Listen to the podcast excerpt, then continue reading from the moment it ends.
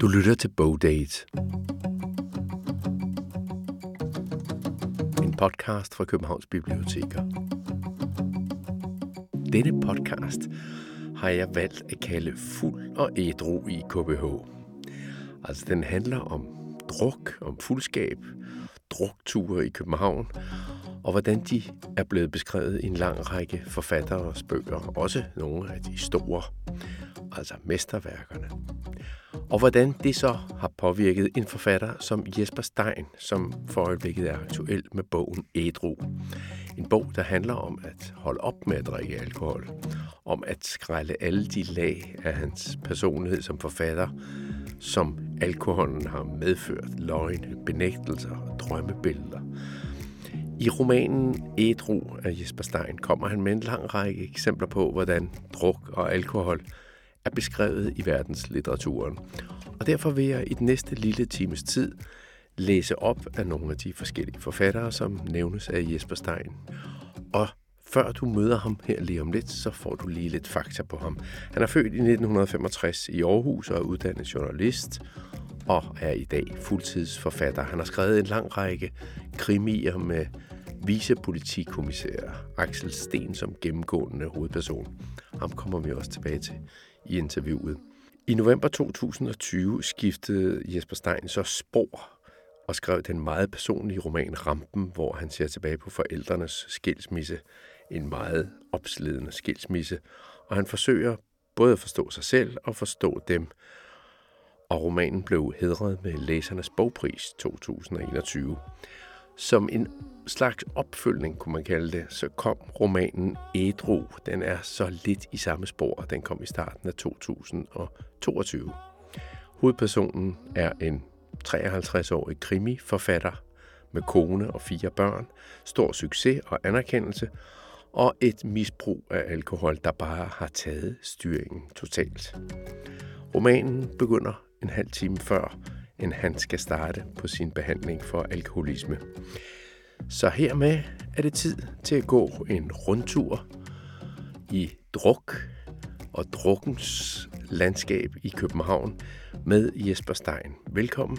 Jeg hedder Claus Vitus. Jeg har sat dig i stævne på Købmarkedet. Ikke langt fra, hvis vi går dernede af. Fordi hernede, der ligger Gyldendal. Øh, og der ligger ikke mindst også Bubi Bar lige over for, for Gyldendal. Ja. Øh, og du skriver, at, at, at første gang du kommer til København, der opsøger du ligesom den rute, som øh, dengang blev benævnt, og stadigvæk også kaldes dødsruten. Men, ja. men hvorfor opsøgte du egentlig den? Jamen, det er jo sådan lidt et eksempel på, at jeg tænker, at mange, der kommer til en stor by første gang, så vil de måske tage på havnerundfart eller på øh, turistrundfart for at se de store seværdigheder. Men for mig var de store seværdigheder, det var jo øh, alle de værtshuse, hvor, øh, som jeg havde læst om, og som jeg vidste, at 80'er-digterne og forskellige andre folk frekventerede. Så det var jo min øh, sightseeing, ikke? Det var det, jeg gerne ville se. Så jeg tog rundt på Bobi Bar og øh, Vessels Kro og øh, Pilegården og øh, Dan Tyrell og hvad det nu hed dengang. Og øh, turede rundt der, selvfølgelig fordi at jeg var glad for at drikke, men også fordi at, øh, jeg tænkte, at der kunne jeg se nogle af, møde nogle af mine store idoler, og det, det gjorde jeg så ikke.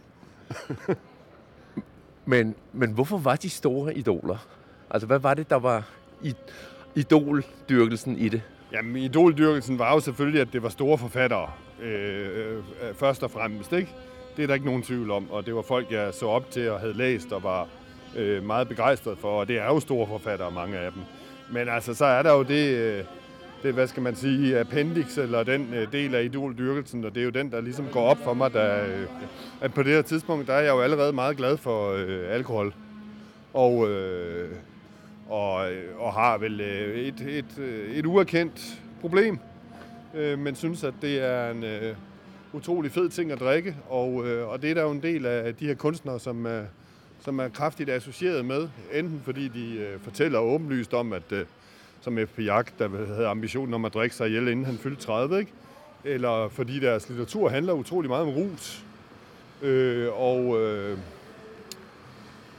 og det, det kan jeg jo se sidenhen, at det, øh, det er ligesom et element af min, øh, af min begejstring, at, øh, at, at mange af de forfattere, som, øh, som bliver mine store øh, idoler i, øh, i ungdomsårene, det er folk, som... Øh, ja, altså jeg skal vel ikke udtale mig om, de er alkoholikere selv. Det er der jo en del af dem, der er, men altså som, øh, som, som både beskæftiger sig med alkohol i litteraturen, besynger den, øh, æstetiserer forfaldet og, øh, og nedturen.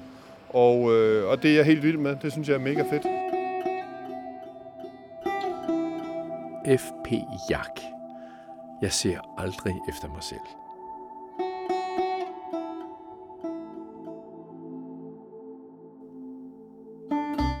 Jeg er beruset og føler mig forpligtet til at udrense min ansvarlighed ved ustandsligt at søge kulmination i gaderne. Jeg er beruset og lykkelig, for det er den eneste måde, jeg kan være smukt konkretiseret på. Og alligevel i et nedarvet senere føle alt det oplevet anonymt. Jeg er beruset og slår vanvittige kors ud i luften. For på en gang at berige mig livets cirkulation og samtidig at give afkald på dets opstyltede frottéansvarlighed, der giver sig karakter i fingrene af en blød, men indæget livsskyld. Jeg er luft og beruselse, og begår mig voldsomt i alt det her, af en næsten uset verden. Når jeg senere vil sidde her og overveje rusen, er det for at fuldbyrde min hårde kærlighedserklæring til livet. F.P. Jak. Jeg ser aldrig efter mig selv. Nu står vi foran Bobby Bar, Ja. og du siger, at du ikke nåede at møde nogen af dem, men du nåede jo lige at se øh, Jamen, jeg nåede Nord- faktisk- Nordbrandt jeg og Lea Nielsen. øh, Nordbrandt og Lea Nielsen i en samtale, og det var på det tidspunkt, hvor Lea Nielsen han havde stillet flaskerne på hylden og så havde drukket citronvand. Jeg ved ikke, om der var porter i også, men...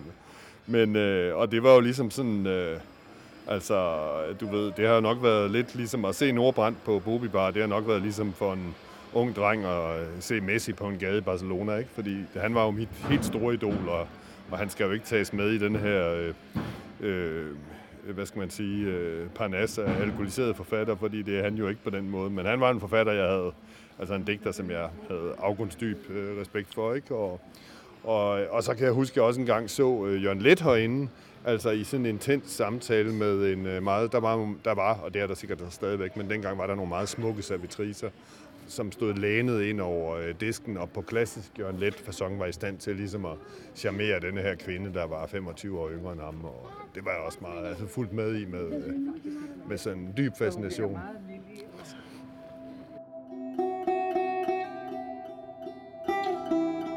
Lea Nielsen.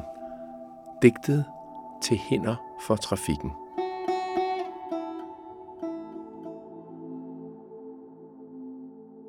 Erik havde ingen øl, så jeg røg i vodkaen, og vi snakkede. Jeg anbefalede ham at spise vitaminpiller og passe lidt på sig selv, for han faldt tit, og han spiste ikke meget.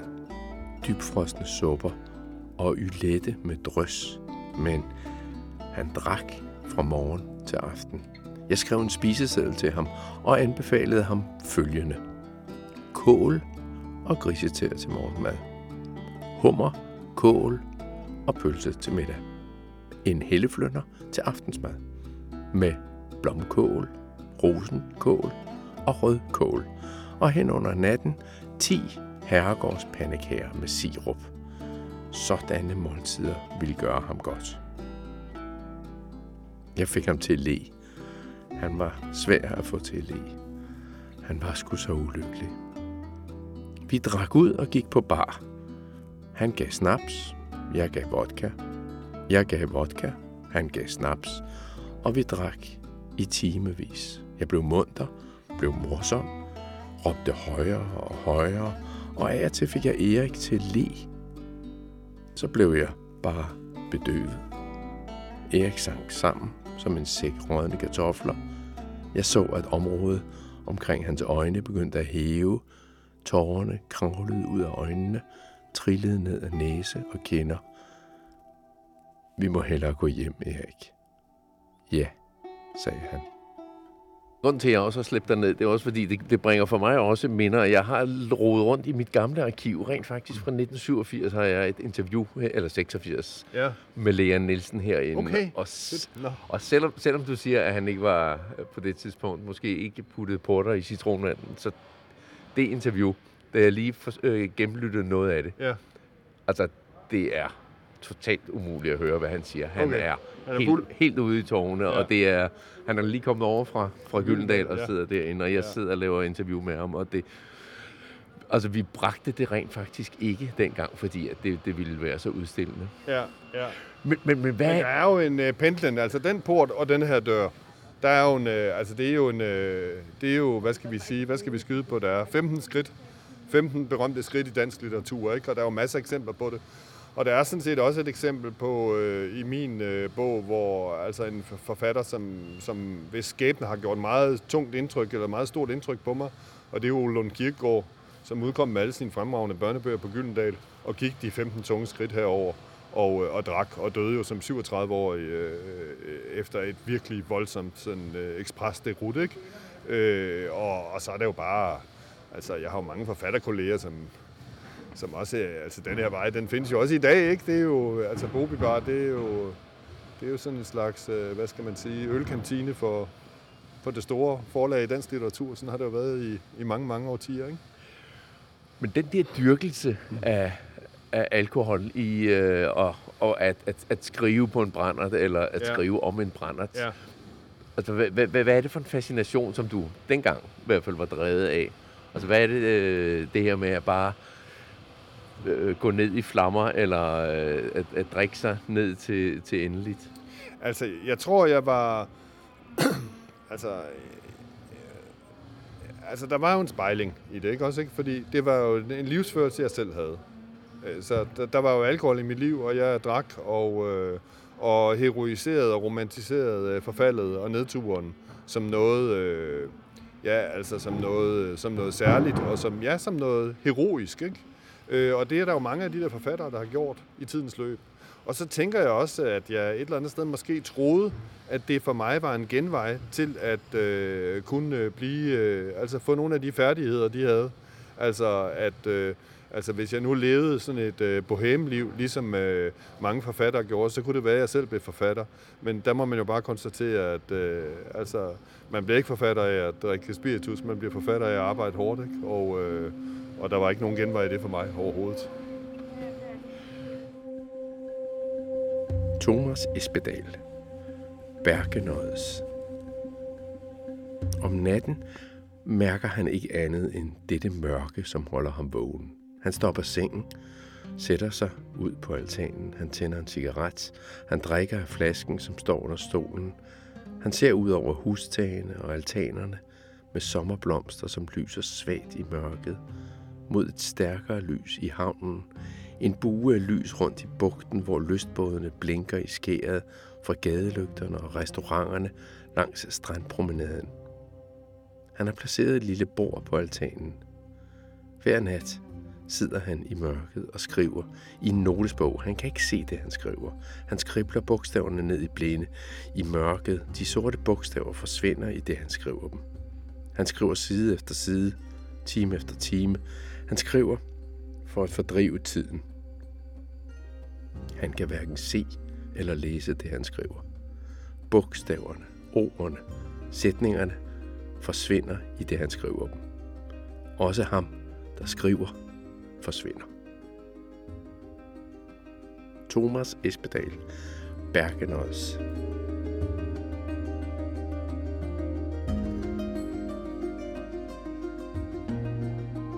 Når du nu i bogen jo genbesøger i hvert fald fascinationen om det så er Hemingway, eller Baudelaire, eller Faulkner, eller der, der er massevis af litterære referencer i, Ja. i bogen Ja.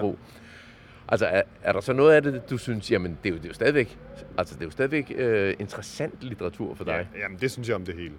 Det, det, det altså, øh, for mig, altså, det, det synes jeg i dag, at jeg har, altså, bogen skildrer jo de første otte uger i, i en, øh, en alkoholikers ædru liv, ikke? Og der er man jo, altså, der er alt sort-hvidt, og alt er sat på spidsen.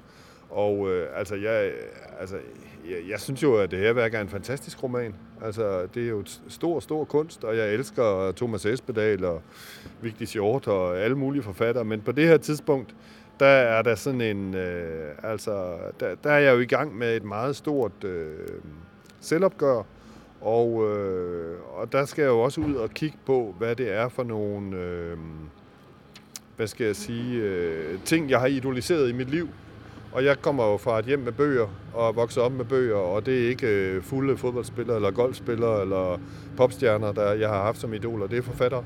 Så derfor er jeg også nødt til altså, at se på, mm, hvad er det for, øh, hvordan har jeg brugt den litteratur, som jeg talte om før. Jamen, den har jeg brugt som både en legitimering og en spejling, og måske også som en eller anden romantisk forestilling om, at, at hvis jeg gik i hundene, så kunne det være, at jeg kunne blive lige så god digter som nogle af dem, der gik i hundene. Ikke? Men den erkendelse, kommer den ved at skrive ædru, eller skrev du ædru, fordi du fik erkendelsen? Den erkendelse, den kom i behandlingen ved at læse. Altså ved at læse både... Øh, der er jo ligesom to typer bøger, jeg forholder mig til i øh, ædru, ikke? Der er øh, altså hele øh, gruppen, som du selv nævner, der, der er vel en 30-35 forfattere, øh, som, som bliver nævnt med navn, både danske og mange store verdenslitteraturhistoriske navne, ikke? Øh, som, øh, som har øh, alkohol, hvor alkohol spiller en rolle i deres værker, øh, eller i hvert fald i deres liv.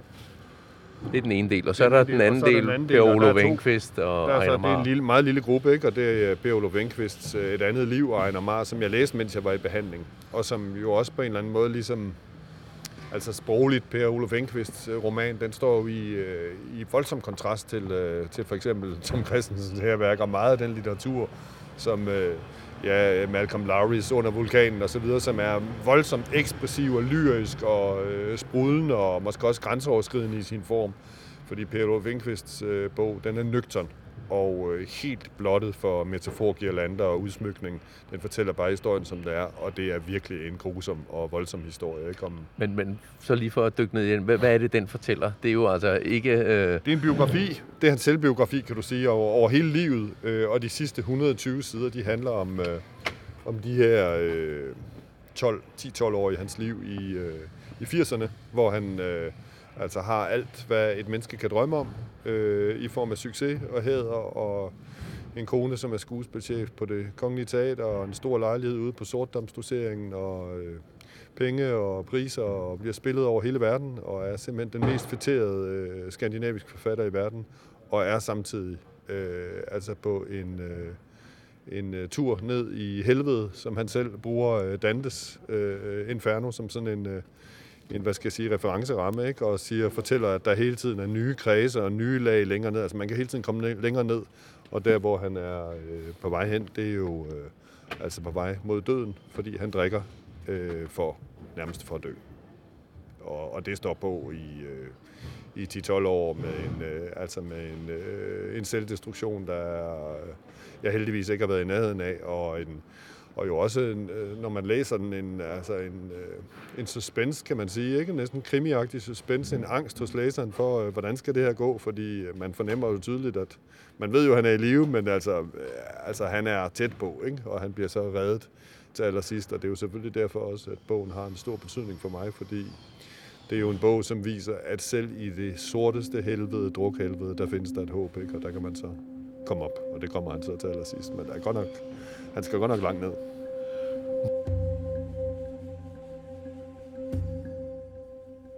Per Olof Enquist, Et andet liv. Han synker. Når han er beruset, bliver han aldrig voldsom eller aggressiv, snarere mild og fraværende. Livet går lidt langsommere og er som kapslet inde. Han dagdrømmer om det liv, som kunne være hans, hvis der havde eksisteret et alternativ, hvis alt havde været anderledes. Han er en dagdrømmer, der kommer med opskrifter på livet. Han drikker sig ind i en mulig fremtid, falder gerne i søvn, vågner efter en times tid med en iskold syl i hjertet. Dette kan dog ordnes med et whiskyglas med rødvin. Han fornemmer, at promillen er sunket for hurtigt, og drømmer om den dag, hvor han kan købe apparatur for at kontrollere niveauet og tegne kurver. Han elsker, At drikke alene vil ikke drikke sammen med andre. Han vil synke ind i sig selv og drømme gerne om bøger, han næsten helt sikkert vil skrive. Han forudser dem.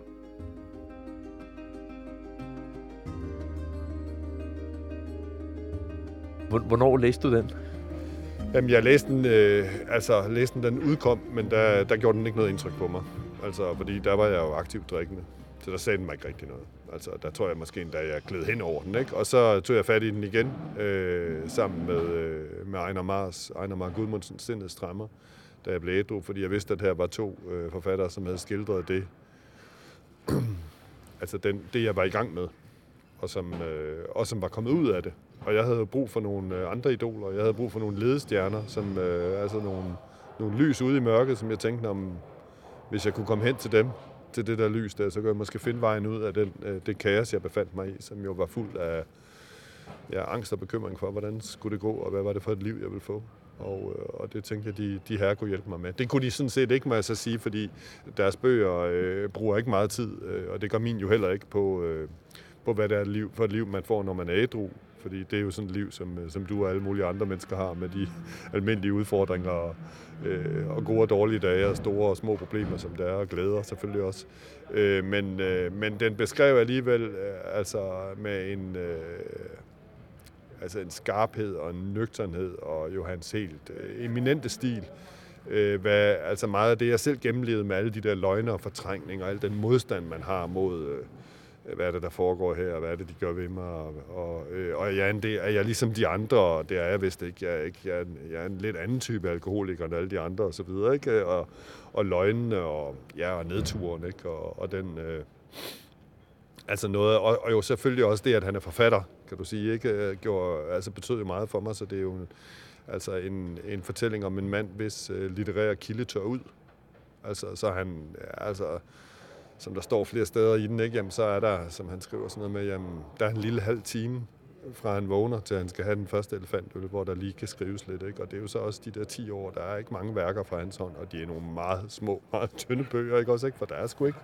Altså, han, øh, han kan jo ikke skrive. Det kan man jo ikke, hvis man drikker samtidig. Hvis man drikker hele tiden, enten er stiv halvdelen af døgnet, og resten af døgnet er en slags øh, koma, ikke? så er der jo ikke, altså, så kan man jo ikke lave noget. Man kan ikke lave noget, når man drikker. Det, det siger han jo også selv fuldstændig Men, klart. Og du, du beskriver jo også selv, vi kan lige gå ned i solen her, ja. øh, du beskriver også selv i Ædru øh, et skriveophold på Halv Hovedgård, ja. hvor du er, skal, er i gang med en af dine krimier, øh, hvor du hvor det, hvor det, det starter godt første dag. Ja.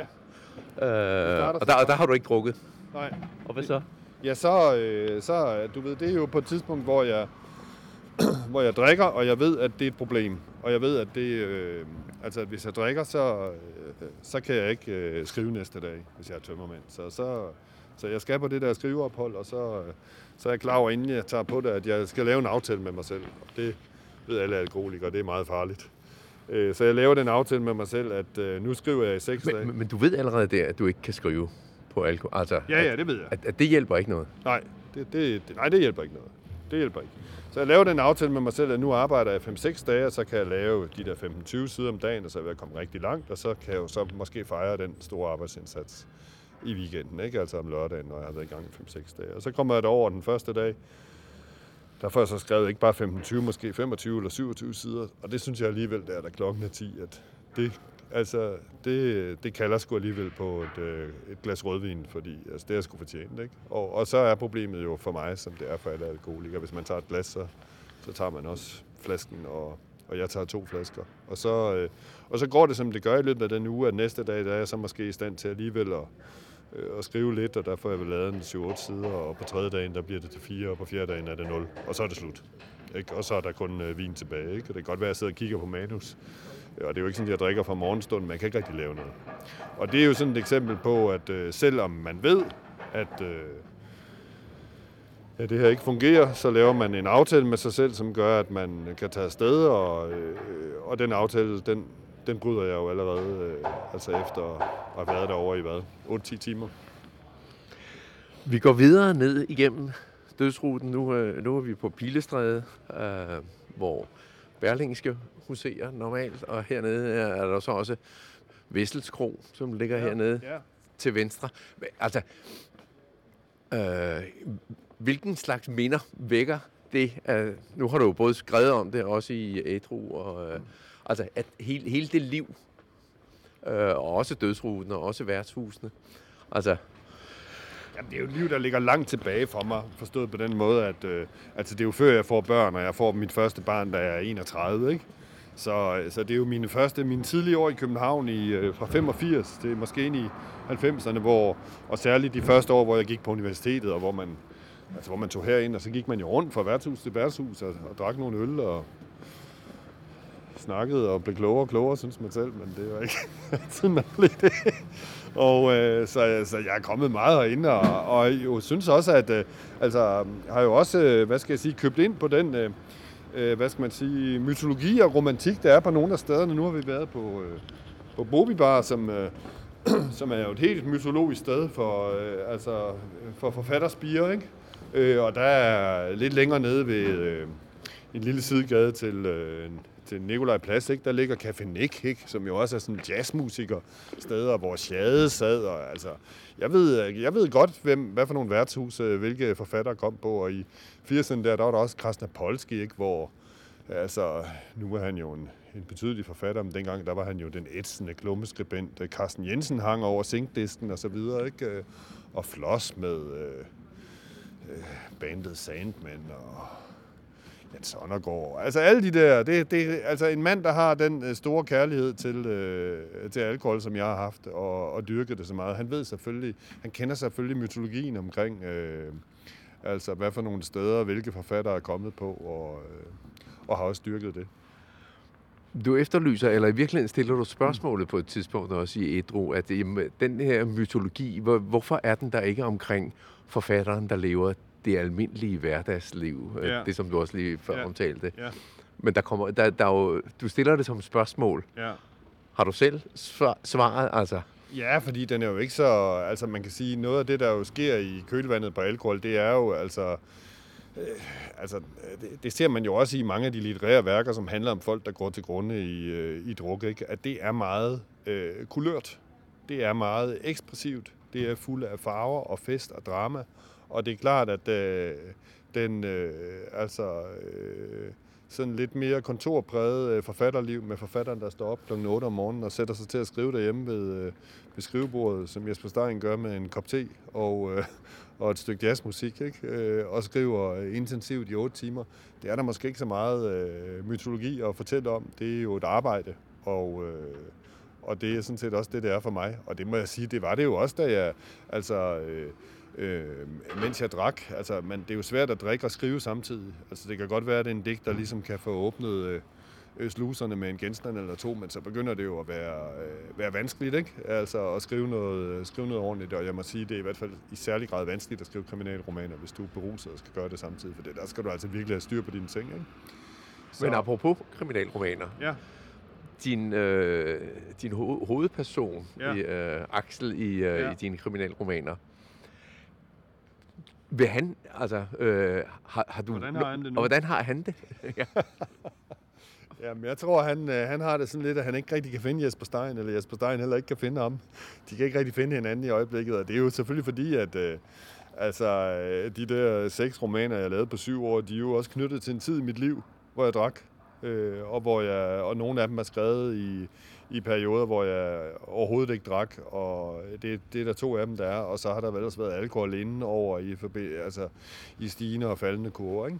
Og det, øh, og de har, uden at jeg sådan selv har gjort mig det super bevidst, og det får mig jo til at lyde som en virkelig ubevidst menneske, ikke? Der, øh, der er de jo også en fortælling. Altså det kan jeg jo se i dag. I dem er der jo også en fortælling om mit misbrug. Øh, på godt og ondt, i jo særlig grad på ondt. Ikke? Og, og det handler om en mand, som, som har en afhængighed, Altså både i, i forhold til alle mulige substanser, ikke? Også ting, jeg aldrig har haft noget at gøre med, ikke? Kokain og hash, øh, men jo også alkohol. Og som jo har en afhængighed af sit job, som er så usund, så, øh, så den kommer til at koste ham i den sidste roman. Altså øh, samværet med, med, med barnet familie, og ja. hele familien og det hele, ikke? Øh, og, det er jo, og den er jo skrevet, øh, da jeg var ædru, og den er skrevet med bevidsthed om, at øh, altså, det var jo en spejling af, af noget, jeg selv var bange for i mit eget liv. Ikke? Så, så, så på den måde er, kan du sige, at Axel meget nært forbundet med den øh, afhængighed, jeg har haft. Og den har måske også... Øh, altså, den er næret af den, tror jeg også, jeg må sige. Ikke? Altså, der er meget af den afhængighed, der er kommet ind i den bog på en eller anden måde og det vil være svært for mig at, øh, at skrive den på samme... Altså, jeg vil kunne skrive de romaner igen, dem jeg har skrevet. Så, øh, så når jeg skal have fat i Axel Sten igen, så, så skal vi finde hinanden et andet sted. Og det, det, det, er jo, det er jo det afgørende spørgsmål. Det er, så, er det så et dynamisk, dramatisk, altså jævnfør det, vi talte om kontorforfatteren, er det spændende nok, det sted, jeg kan bringe ham hen i dag? Fordi øh, jeg gider ikke skrive om ham, som, altså med en vodkaflaske i baglommen og en øh, bane coke i, et, i øh, på et spejl på et toilet. Vel? Det har jeg ligesom været. Både i mit liv og i litteraturen. Det har jeg ikke noget brug for mere. Du nævnte lige før, at, øh, at da du øh, både læste er ikke så meget Ejner Mar, men, øh, men Per Olof Enqvist, ja. det, den, den rødt der ikke, den sank ikke ind. Ja, øh, men, men tror du også, at, at din, din bog, Ædru, vil på samme måde, at der vil være øh, altså forfattere og folk i, litter, øh, i litteraturbranchen, der også siger, at det gider vi altså. Det, det der hellige. Vi tror stadigvæk på, at på mytologien. Ja, det tror jeg da. Altså, nu bliver jeg interviewet af en i går, ikke? Som, øh, eller i forgårs, eller hvornår det var, som, som, tydel, som tydeligvis måske havde det lidt på den måde, og det, det, det skal folk jo have i fred. Altså, jeg tænker, jeg har jo spurgt mig selv, hvordan vil du selv have haft med den bog? Altså, hvis der var nu kommet nogen og havde givet dig ædru i 2017 eller i 2010, hvad vil du så have sagt? Vil du så have sagt, ej, det gider jeg fandme ikke læse det der? Øh, det er ikke sikkert, fordi altså, man kan jo sige, at jeg læste jo nogle bøger, som gjorde, hvor det, det er jo også refereret i ædru, som alligevel gjorde indtryk på mig, altså som, som handlede om nogle alkoholskæbner. Ikke? Altså Jens Andersens biografi om Ole Lund Kirkegaard, det gjorde kæmpe indtryk på mig, uden at jeg af den grund sluttede, jamen Jesper, det her, det gør nok indtryk på dig, fordi at, øh, altså, I kører øh, i samme rutsjebane. Ikke? Han, kører bare, han kører bare meget hurtigere end dig. Og, og du, du havde slet ikke den... Øh, altså, oh, jeg tænkte da nok, at... Ole Lund Kirkegaard ender øh, i en drukken i en sne, i snedrive og, og dør. Nej, jeg kan huske, at jeg tænkte sådan noget med, jamen, øh, fordi det, der ligesom er øh, historien med ham, er jo, at øh, han er skolelærer, og så siger han sit job op, og så går der tre år, så er han død. Ikke? Det vil sige, at øh, og, og på det tidspunkt er han jo en fætteret og berømt forfatter, og det var jeg sådan set allerede blevet på det tidspunkt, da jeg læste den der. Der tænkte jeg sådan lidt, om gud, er det her min historie? Øh, men jeg tænkte altså åbenbart ikke mere, end at, øh, end at jeg næste dag, eller dagen efter, eller dagen efter, åbnede en flaske rødvin og glemte alt om det. Og det er jo sådan, altså det er jo, hvad skal man sige, alkoholismens dæmoni, det er, at du jo nærmer dig virkeligheden en gang imellem. Det kan du ikke undgå, fordi du har jo tømmermænd, og du har det dårligt, og du kommer til at sige folk, ting til folk, du skal undskylde, og alt muligt. Ikke? Så du kan jo ikke flygte fra, at, øh, at der er et problem. Det er du godt klar over, når det kører. Altså når du er op, øh, altså når du er, når du er blevet afhængig. Når det ikke bare er sådan, du kan sige, at jeg drikker lidt i weekenden, eller jeg drikker måske, måske fuld to gange, om, to gange i weekenden. Ikke? Så møder du det, og så flygter du fra det. Ikke? Så glemmer du det, og så kan du komme det væk. Og der er jo både den der bog, og så er der, øh, hvad hedder hun, Åsa Linderborgs øh, altså biografi om sin opvækst med sin far. Øh, sådan en, øh, altså det er jo ikke en, øh, kun en alkoholbog, det handler om at vokse op med en, med en far, en arbejderklassefar, som, øh, som, øh, som skal tage sig af den her lille datter alene. Men han har altså et øh, alkoholproblem, og der er sådan en foto ude på forsiden af originaludgaven, hvor den her mand, han sidder med det lille åsat på skødet, og man kan se, at, øh, og jeg, jeg kunne bare se, øh, altså, jeg kunne se mig selv i det, ikke? Øh, jeg havde, har jo også haft små børn, ikke? Og jeg kunne se øh, alt muligt i det, og det påvirkede mig voldsomt. Og det var selvfølgelig igen lige ind og røre ved erkendelsen, og ud igen i en far, det også, ikke? Fordi, øh, fordi det gør for ondt, ikke? Og fordi, mm, fordi jeg gerne vil den. Altså, ja, fordi jeg var afhængig ikke engang som en viljesagt. Jeg tror ikke engang, jeg vil kunne sige, det var en viljesagt, at jeg gerne vil drikke videre, men jeg var afhængig, og det vil sige, jamen jeg skulle drikke videre, ikke? fordi jeg kunne ikke tage et opgør med det selv. Åsa Linderborg. Mig ejer ingen.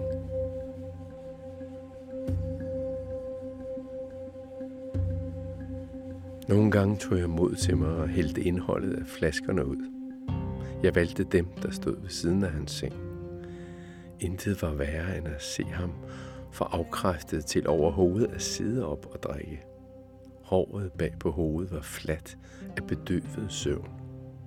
Når han opdagede, hvad jeg havde gjort, forlangte han såret, at jeg sagde undskyld, fordi jeg ikke undte ham at sove. Han skældte mig ud, mens han samtidig skulede ondt til mig som en bokser i ringen. Han havde svært ved at fastholde sit selvpåførte martyrium. Jeg sagde undskyld. Bagefter fik han dårlig samvittighed og købte gaver. Ved en lejlighed en sølvring med to røde perler. En anden gang kom han med et dyrt ur i en halskæde. Og en gang med en autografbog med bandyheltene Torbjørn X og Søren Bostrøms navnetræk.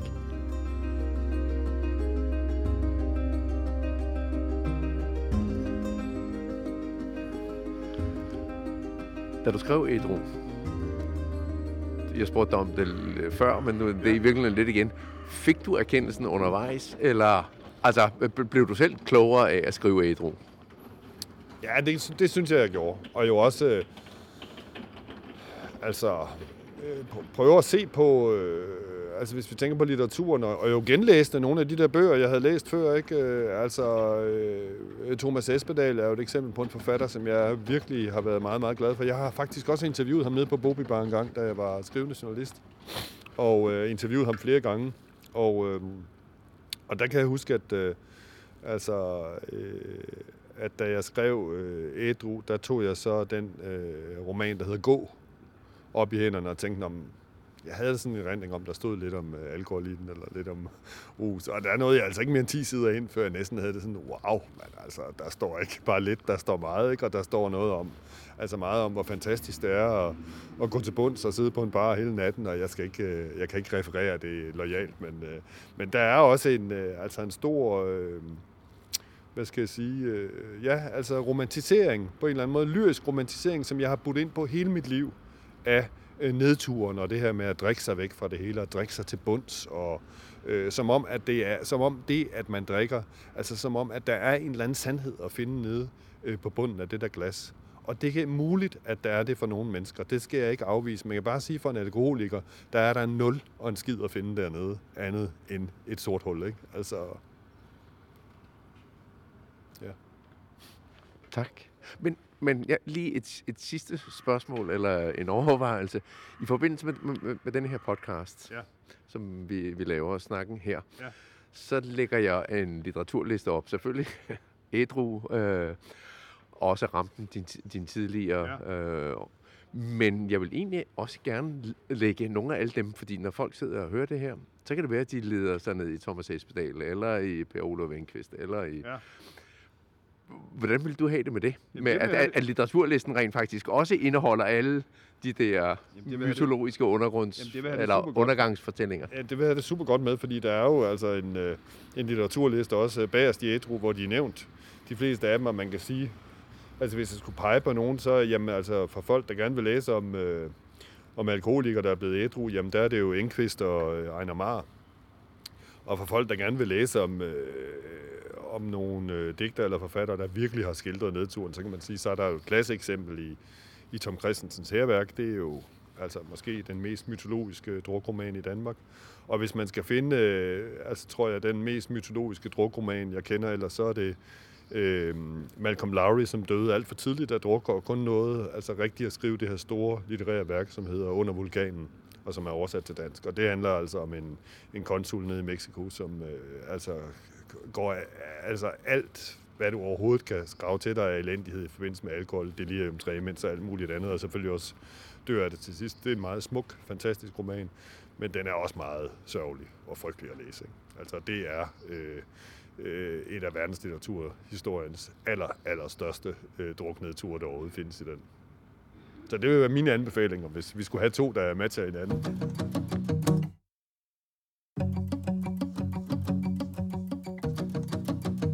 Og hermed er rundturen med Jesper Stein ved at være slut. Hans bog Edru omtaler jo altså alle de forfattere, som der er blevet læst op af i den her bogdate. Og i starten læste jeg jo lidt op af Lea Nielsen og fortalte også en lille anekdote om, at jeg interviewede Leon Nielsen, eller forsøgte i hvert fald at interviewe ham i 1985. Jeg har fundet den bog frem, som hedder Digte til dig, som var årsagen til det interview dengang det, jeg forsøgte at gennemføre på Bobi Bar. Og der står allerforrest på den forreste side en undskyldning fra Lea Nielsen. Claus, undskyld min forvirring. Lad os prøve igen. Lean. Og det er altså hans undskyldning for at være beruset, da vi skulle lave interviewet i 1985 på Bobby Bar over for Gyldendal. Og det allerførste digt i den lyder sådan her. Det hedder Farvel København.